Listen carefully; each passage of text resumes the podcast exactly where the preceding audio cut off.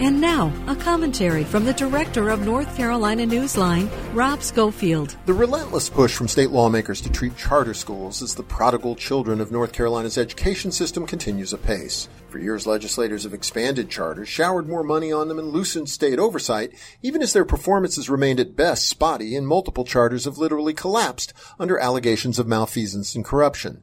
In a rational world, 2023 would be a year for slowing down, tightening oversight, and taking action to boost traditional public schools. Unfortunately, that's not what's on the agenda at the General Assembly. Instead, lawmakers are advancing bills that would make charters even more exclusive and akin to private schools by allowing them to give enrollment preferences to certain preschoolers, further limiting the ability of local districts to consider the impact of approving new charters, and creating a new rubber stamp oversight board. The bottom line, charter schools are supposed to be public schools that benefit the entire public education system, not exclusive and unaccountable private academies. Tragically, this is a commitment state lawmakers abandoned long ago. For NC Newsline, I'm Rob Schofield.